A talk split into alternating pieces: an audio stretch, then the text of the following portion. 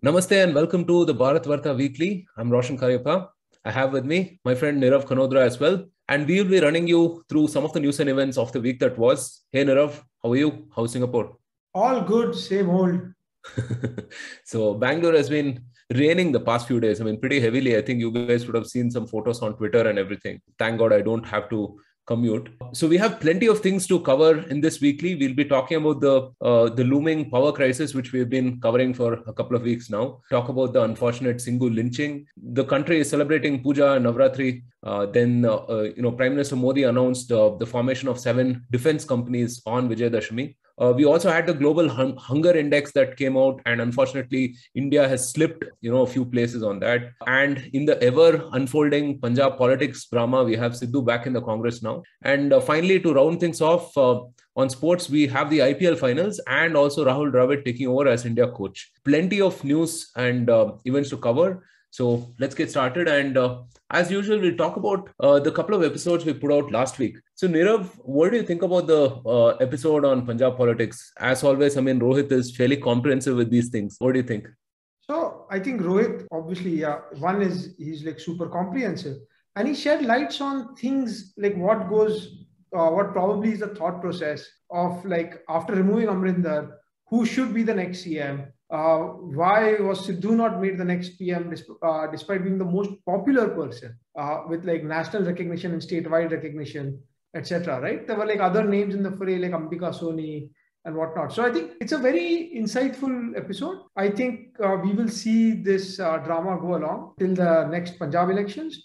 So it's interesting to see, and uh, definitely let's wait and watch. Yeah, for sure. No, the way Rohit is able to marry some of these facts and anecdotes with the history and the culture of the region, right, uh, is just uh, phenomenal. I haven't seen anyone do that really. And uh, we also put out a premium only episode uh, on Varanasi. This is, of course, in the Itihasa series uh, that Vivek Khetan is uh, doing for us. And this was again a very rich and comprehensive insight into Varanasi itself. It's considered widely the holiest place in India. Do check it out. And of course, subscribe to Bharatvaarta on YouTube. The first piece of news, obviously, is the fact that after a long and dreadful 18 months. Uh, you know, we had a pleasant change last week. The cases have been, I would say, thereabouts uh, 20,000 or so. Uh, India was celebrating, right, after a long time, I feel. And there was a lot of optimism in the air. Of course, Puja and Navratri. Nirav, what do you think? Oh, as in, like, I think uh, it's a fantastic thing that uh, India is coming back. The festival season has started. Uh, people are now uh, vaccinated in large numbers, and so they can go out and celebrate it's like the symbolism also is quite nice. Yeah. So like there are the two stories which go behind Navratri. So one is Ram after like 14 years of uh, exile, the nine days he fights Ravana and kills him on the 10th day, a victory of good over evil. And so it's like as if you've been fighting with COVID and then winning over uh, the disease probably, if you just say symbolically. Similarly, like yeah. Durga defeating Mahishasur after nine days of fighting. And then on the 10th day, uh, is beheaded as well. So I think it's very nice. Uh, symbolically, uh, it has shown now India is kind of moving out. We've started the festival season. It typically is like Ganesh Chaturthi onwards. Now we've got this, and now soon Diwali will be coming up. So it's a very nice cycle. And uh, hopefully, all this festive mood kickstarts people's happiness as well as the, the economy. So uh, we've defeated the virus, hopefully, and uh, we've moved ahead. Yeah, absolutely. I mean, it, it was it was great to uh, see that optimism return. You know, and touchwood. I mean, hopefully, it persists uh, uh, for longer as well. Uh, right, the festive season is here. Uh, folks, stay safe, take care, and of course, uh, get vaccinated, and also, you know, celebrate the festival season. I I'm really happy that you know, I mean, all of the small businesses and uh, small entrepreneurs get a chance to like revive some of their fortunes. They've been perhaps uh, very very badly hit in the last 18 months right so so that's a that's a positive change in the festive week on vijayadashmi prime minister modi has announced the creation of seven new state run defense companies uh, with an eye on making india a global brand in the defense sector these companies will aim to serve the needs of self reliance or atmanirbhar in defense the companies serve every need of an army from ammunition to explosives to army vehicles they will also manufacture advanced weapons, troop comfort items, uh, and a variety of other things. I think, you know, a couple of weeks back, we discussed the Ordnance Factory Board dissolution. Uh, Abhishek had, uh, you know, lent a lot of good perspective on that. And the ordnance factories were about 41, uh, including 11 ammunition and explosives, 10 weapons and vehicles, uh, about 20 for material equipment and so on. And uh, in all, I think there were 80,000 people employed in this you know, it was again one of those very tough decisions politically, right? I mean, 80,000 people employed, as you can imagine. Uh, and as with the whole Air India privatization, we've seen that, you know, the government is able to marry this political will, even with the large mandate, right? Uh, along with these policy measures uh, that are, you know, difficult but necessary. Uh, and, you know, the Ordnance Factory Board itself is a relic from the past, right? I mean, it's been around forever, 100, 200 years old uh, history, and was basically used to, used for all requisitions from the army. And there were was a lot of criticism, as you can imagine. Uh, you know, if you have a captive customer and uh, there are no contracts, it's basically uh, you know delays and inefficiencies and bureaucracies and all of that stuff. And if you pair this with how the nature of war itself has changed, right? Uh, we had uh, General Mikrayan, for example, talking about this in one of the Bharatvaarta episodes as well. You know, wars are not fought in that conventional 1970s style where the army goes in and the navy and the air force come in at some point, right? I mean, it's not like that. We're seeing fully integrated battle units these days. There's a huge difference between a department of a government, which was what the ordnance factory was, and a PSU, right? Now the PSU will have to compete with the likes of a Tata or a Mahindra or Bharat Forge and all the rest of them. And uh, this decade is going to become very important from a defense perspective for India, right? Uh, we've already seen uh, the UP and TN uh, defense corridors as well, and the kind of support that they've been getting from everything from water supply and power to financial incentives and so on. The seven companies that the government has announced are Munitions India Limited, Armored Vehicles Nigam Limited, Advanced Weapons and Equipment uh, India Limited, Troop Comforts Limited, Yantra Limited, India Optel, and Gliders India. Uh, I think Gliders India will sort of encompass all air vehicles and drones and things to that effect i feel. So this has been something that has been in the works for a very very long time but uh, you know i mean it's glad that it's come to fruition at this point of time. And it's especially important because you know india is the second largest importer of arms uh, right? If you look at the last 5 to 10 years uh, i think total of 9% of global arms is imported by India. And uh, this again doesn't pair with our uh, ambition and aspiration of becoming an Atmanirbhar Bharat, right? So a lot of research and innovation will go into it. And, and I think it'll have a lot of trickle down effect as well in terms of startups or SMEs and other kind of companies working in this defense sector, right? Uh, uh, and and to also show that the government is really serious, there's an order book of around 65,000 crore that has been uh, awarded, right, or announced. So yeah, I mean, this is a, a, much needed move. You know, hopefully a lot of this innovation will uh, you know come to bear in the coming five to ten years. Yeah. Actually, just adding a bit, I think this is a classic case of uh, from like being a government unit to a PSU. Uh, this improves the productivity of the whole sector, right? It gets a little more lean uh, we instead of buying a lot of things overseas we can make domestically builds up our skill sets generates employment. So i think it's like a positive all around. And uh, yeah uh, very much needed as well. So the coal shortage that we were speaking about for a few weeks has reached its apex. Power plants all over india have been experiencing shortages as three out of four power plants possess less than a week's coal in stock which is pretty alarming. Uh, power plants are grappling with a surge in demand from industries as India's economy is picking up after the second wave of COVID 19 uh, power consumption has jumped 17% in just two months. Nirav, you know, this has come to a head. What do you see happening? Uh, you know, will the government step in to improve the situation? And if so, how? Yeah, so already the government has done something. So one is that you had like a little bit of late monsoons, unseasonal rains. That's why some mines were shut. So that is one of the reasons. Uh, second, as you mentioned, our power consumption has gone up like to 17%, right? Uh, which is showing our manufacturing sector is picking up, our exports are picking up, which means that now going forward for our manufacturing sector, probably power is a bottleneck. And that has to be recognized. Short term fixes the government has done is they have allowed like captive coal mines. Like, say, for example, Tata Steel has a captive coal mine. A lot of other steel and manufacturing units have one which they have a captive power plant. They're allowed to sell coal to other power plants. So they've done that step that at least temporarily there's some respite. They've imported a lot of Australian coal and some from Indonesia as well. So that has happened. What is what we are seeing right now is a global energy crisis. So you're seeing natural gas production stalled in Europe, in like the North Sea, in Netherlands and UK After that, you're seeing a power crisis in China. Globally, all data centers are taking up a lot of energy. We are seeing more electric vehicles. One is how do we tackle it in the immediate run? As I think the temperatures also fall across India, the power demand in residential areas will reduce a bit. So that is a good thing. But longer term, we need to look at options of generating more power probably nuclear is one of them a lot of opposition it's a very emotional topic where people just have blind opposition or so i think it has to be well managed and well communicated. But it shows that uh, we will need a lot of power. Coal isn't dead yet because india has a lot of coal that makes allows us to be atmanirbhar. So maybe we have to use coal. We need more power plants to be set up right? So i think all of these uh, we need some sort of a uh, policy uh, in place. Seasonally, winter sees the demand fall off.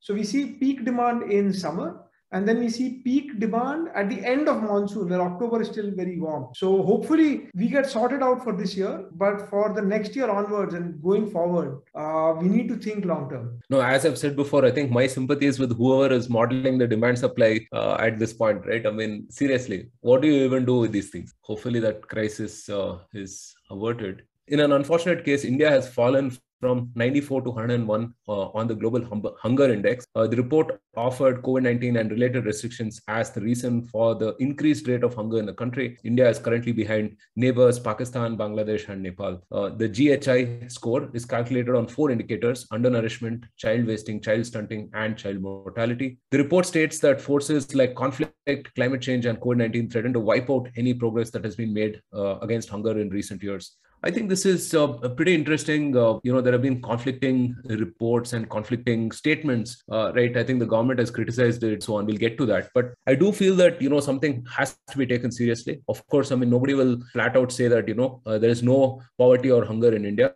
Uh, there's no despair in India. That's not true. But at the same time, I think we have to view these reports for what they are, right? Uh, and how they have been measured. If we have to actually proactively solve this crisis as well, right?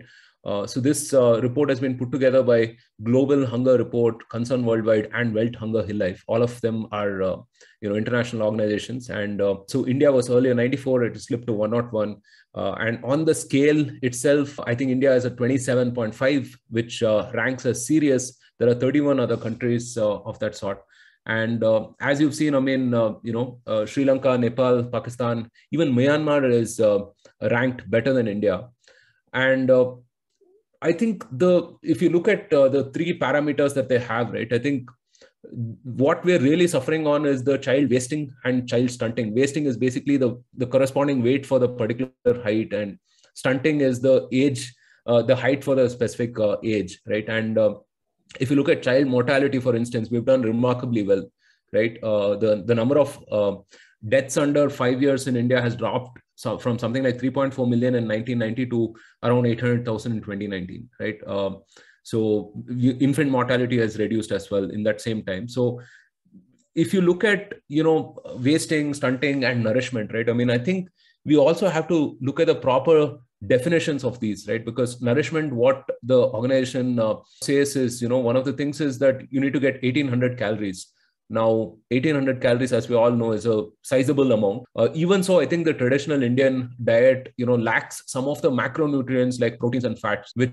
again, you know, are uh, uh, key to growth. Right? The government has sort of criticized this, uh, saying that you know there was a four-question opinion poll that was run by Gallup on telephone, uh, and that's not a scientific approach. But then the the organizations have uh, basically responded saying no, it was uh, conducted in a different manner. And what you're seeing is also an impact of COVID, right? Uh, but even so, I think if you look at welfare in India, right? I mean, we were able to get food and supplies and rations to all far corners of the country, uh, even during these desperate times, which uh, very advanced economies like the US and Europe struggle to do so. This is uh, definitely something that we should look at and something that we should uh, introspect on. But at the same time, I think we do we also have to like keep in mind the classic uh, case of Wittgenstein ruler, right? Where if you're using a ruler to measure the table, uh, and if your ruler is not reliable, you might actually be using the table to measure the ruler instead. So here, uh, one of the things due to COVID is like schools have been shut. Exactly. And, uh, all government schools had the midday meal scheme. I think that was uh, quite a good thing. Uh, hopefully, with vaccination starting for younger kids as well, schools even primary schools and like kindergarten, etc., starts, uh, the midday meal goes a long way. So apart yeah. from the fact that maybe the poll is flawed, maybe our rank shouldn't be 94, maybe it should be 74, etc. Yeah. As mentioned, I think there are definite steps that we need to take, and just by reopening schools and uh, restarting the midday meal goes a long way in uh, ensuring that kids uh, get uh, some basic amount of nutrition. Yeah. No, we did an episode uh, on Akshay Patra actually. A few, you know, I think Mr. Sridhar Venkat, the CEO of the program, was on the podcast and he spoke at length about all the problems that we're facing and how we're solving this last mile challenge, right? And that's a very comprehensive, very interesting outlook on this. do have a look at it. I think on that front, you know, the way governments, various governments, not just the center, I think the state governments have cooperated is something admirable uh, really you know because we often you know doubt the uh, government capacity intent all of those things right but on that one front i think uh, people have been united and that's something uh, positive for sure we had uh, the unfortunate case of a man being brutally lynched uh, and strung up at Singhu in Haryana, and this was at a farmers' protest site. Nihang Sikhs, who are part of the protest, claimed responsibility for the lynching on the grounds that the victim allegedly disrespected the Sikh uh, holy book. Uh, two Nihang Sikhs uh, surrendered to the police in connection to this case. Uh, the Sikhs were persuaded to hand the accused over, with the Samyukt Kisan Morcha intervening to make sure the matter didn't get out of hand. Police said a preliminary postmortem had shown 37 injury, injuries on Lakhbir, uh, who is the uh, you know alleged victim. Right. So, Nirav, you know already tensions are kind of running high around these farm reforms and stuff. Um, what do you see the impact of something like this? So I think maybe uh, this is the moment where probably the sentiment against the farmer flips a bit. So there's a lot of background here. So one is uh, I only after like watching this Punjab politics episode and like uh, following this farmers protest have realized the internal caste system within the Sikhs uh, which I thought was like caste free. But so Nihang Sikhs are the more like the warrior ones, Jat Sikhs are the farmers. And a lot of the protests are being done by the elite rich, uh, uh, large plot owning uh, Sikh farmers who who are the beneficiaries of all government policies like MSP, etc., and who are cornering the market and getting a lot of subsidies. Whereas, like a lot of poor farmers are usually laborers on these big farmers' plots. Now, this Lakhbir case here is a very unfortunate one, but there's also a caste backstory that he is a Dalit who probably, so I don't know the facts, but who by touching the Guru Granth Sahib uh, desecrated it. And that's why the anger has come out and he's been uh, unfortunately killed and his hands chopped off.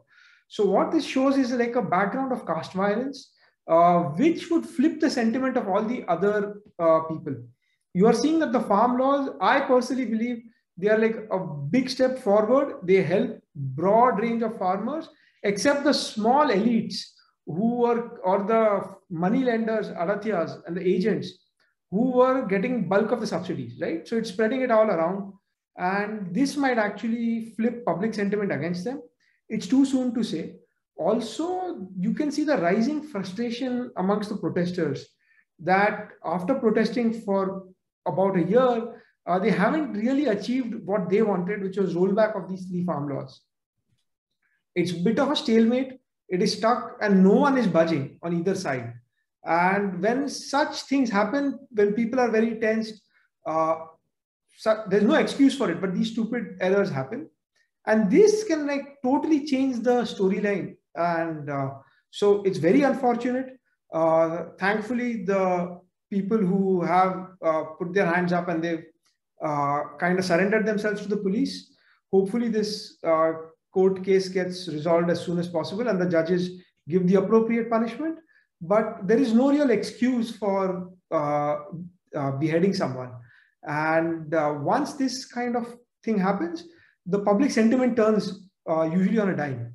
And maybe if that happens, it'll be good that these protests stop everybody goes back to their own business. Farmers go back to farming instead of uh, camping outside a highway, and uh, we all move ahead. Maybe if the farm laws resolution, anything has to happen, can happen uh, on a table, face to face with the government. But this is absolutely not the way to behave.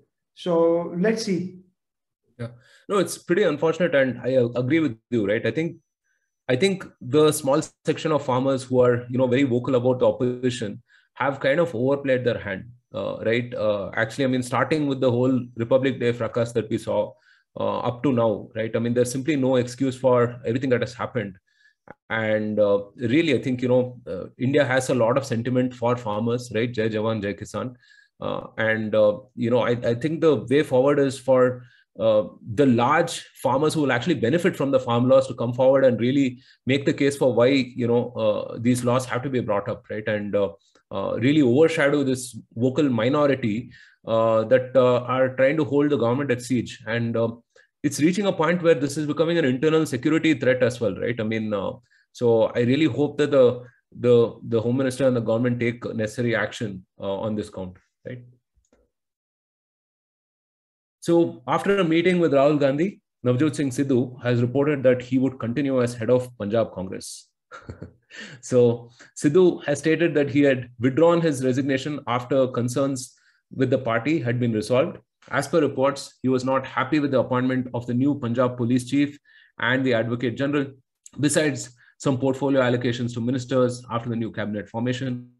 The Congress now hopes that with all this drama behind, a unified front of Navjot Singh Sidhu and Charanjit Singh Channi would be help would be able to help the party's chances in the upcoming assembly polls. Well, we discussed uh, you know some of this at length uh, in the episode on Punjab politics with Rohit Jayaraman, and uh, Sidhu is a very interesting character, right? I mean, he's the joker in the pack. Uh, formerly, he was with the BJP, then flipped to the Congress, then uh, you know supposedly resigned, and now he's back, right? I mean, this is uh, uh you know um, well a lot of flip flops in a very short period of time, uh, and um, well, he does have some local support. He has significant local support, but there is also some resentment uh, because I mean he was you know earlier seen hugging uh, General Bajwa uh, in Pakistan, right, of Pakistan, and uh, there are two or three schools of thought on you know uh, whether Rahul and Priyanka were actually played by Sidhu or you know Sidhu was played by Rahul and Priyanka, right? And uh, uh, well, Rohit uh, seems to uh, think that you know I mean uh, Rahul Gandhi basically used Navjot Sidhu to depose Amrinder, right? And that was a very smart ploy. But what they didn't expect was for Sidhu to actually you know not play along and resign. so seems like you know that has been sorted out and in all of this i think uh, you know there's a lot to gain for the other parties who are uh, you know trying to uh, come off come off as a viable alternate uh, to you know the fractured congress or the unpopular akalis right? Uh, so and these would be the these would be AAP and bjp basically. Uh, AAP has a problem of not having a, a, chief minister face at this point of time right? And um, again, Rohit had a very interesting point that you know Punjab is a larger state, so Kejriwal is probably holding on to uh, that uh, you know uh, little more closely than than uh, otherwise, right? So that and uh, well, BJP, although I mean definitely not popular in the state, given everything that's happened on the farm loss and everything. Uh, while that may be the case, they may actually come up as you know key alliance partners, right? I mean, those six or seven seats that they may potentially win will make could make a difference. So the polls are uh, supposed to be in February or March of next year, and uh, there's significant time. There's five more uh, five more months left. So we don't know if uh, this is the last of the flip flops, and uh, you know how things will pan out from from here on. But uh, yeah, one should say, I mean, it's it's pretty interesting everything that's happening around this, and this is also very very important for the Congress to win this, right? I mean, it's the last, you know, one of the last standing states that they have in their control and uh, so yeah a lot at stake i would say. And finally to round things off uh, csk have won the ipl again for the fourth time beating kkr by 27 runs in the final uh, from 91 to no loss uh, in the 11th over. Kkr slumped to 125 for 8 in the 17th over in a dramatic batting collapse. Uh, kkr were reeling at the seventh spot at the end of the india leg with just two wins from seven matches they stormed into the final, winning the eliminator against RCB uh, Bangalore and qualifier two against table toppers Delhi Capitals. Uh, Nirav, an exciting uh, period of uh, you know T20 cricket comes to an end, and another begins, I suppose, with the World yeah. Cup. yeah. So I think uh, this leg of the IPL, you saw uh, a lot of turnaround. I think CSK were table toppers till they and they had like a few matches they lost uh, on the trot. So uh, the whole second leg, I think it's a great. It was a great tournament. It was lovely to see crowds in the stadiums. So that was fantastic as well. And uh, you saw a lot of competitive matches and a lot of upsets. So instead of uh, having one favorite which goes on and wins through and through, uh, that uh, nature of unpredictability in a short span makes like T20 cricket more interesting versus like test match cricket, though it's like the real test. Usually the better team usually wins. Here the better team on the day wins. And that kind of uncertainty keeps fans interested. So this was a great tournament. it's Dhoni has been there in the team uh, right since inception in 2008. So 14 seasons. Uh, he's probably not retired yet, so that's fantastic. Another good thing is that the T20 World Cup is also going to be held in the UAE in the same three stadiums. So um, all the Indian players in the squad have been better acclimatized versus only a few players from like different countries, right? Maybe it gives India an edge, so that's a fantastic thing. In like other news, though the appointment is after the World T20, uh, Rahul Dravid has been appointed as the head coach, and uh, Paras Mhambrey is the bowling coach, and that's also a fantastic thing. I think uh, Virat Kohli will be stepping down as a T20 captain. Uh, Ravi Shastri will be stepping down as coach. I do believe personally that uh, captaincy and coaches uh, they have like a certain uh, period or like not exactly shelf life but there are like phases where one set of ideas works very well. And then sometimes you need to find different set of ideas because the game keeps evolving opposition yeah. keeps evolving etc uh, dravid was the uh, india under 19 coach and uh, once we were runners up and then once we were the winners so he knows the next crop of players really well and he and paras Mhambrey were both involved in the national cricket academy in bangalore so where a lot of the budding cricketers have been training or the ones who are injured are recuperating.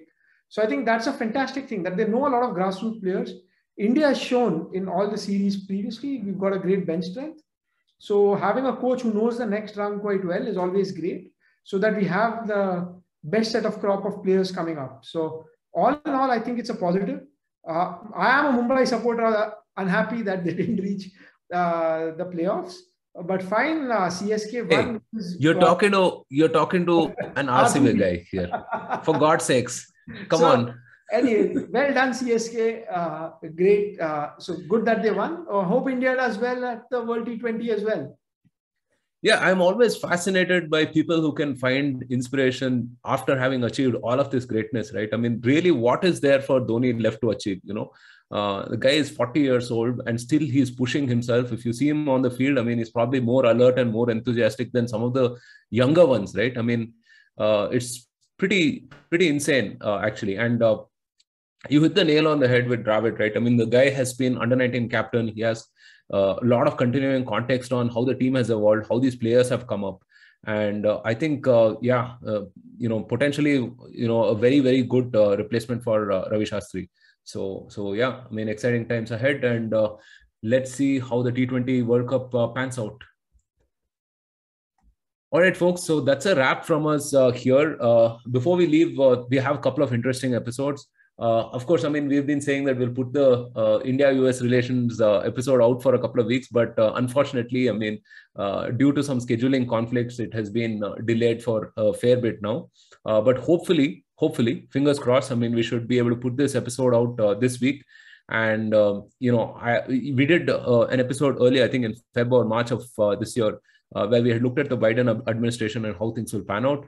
Um, you know, um, whether it will be an Obama, Obama 3.0 or whether there will be some surprises. Obviously, I mean, things have, uh, you know, uh, uh, things have thrown up a few surprises. We'll be discussing that in further detail with uh, uh, Sunanda ji and Sreemoy Talukdar, uh, right? very interesting people. And last week uh, we had a big one. Uh, we had a conversation with uh, Mr. Vikram Sood, who is, you know, of course, the foremost intelligence authority, um, you know, in India. And this was part of the Velina's Talk series, which is hosted by Velina Tchakarova. And that should be out on Tuesday and will be a very, very good episode to look forward to. So stay tuned and follow us on all social media and you know there's a lot of interesting exciting content coming up. Please share and subscribe. And uh, from Nirav and myself thank you so much again for joining us. Stay safe take care and jai hind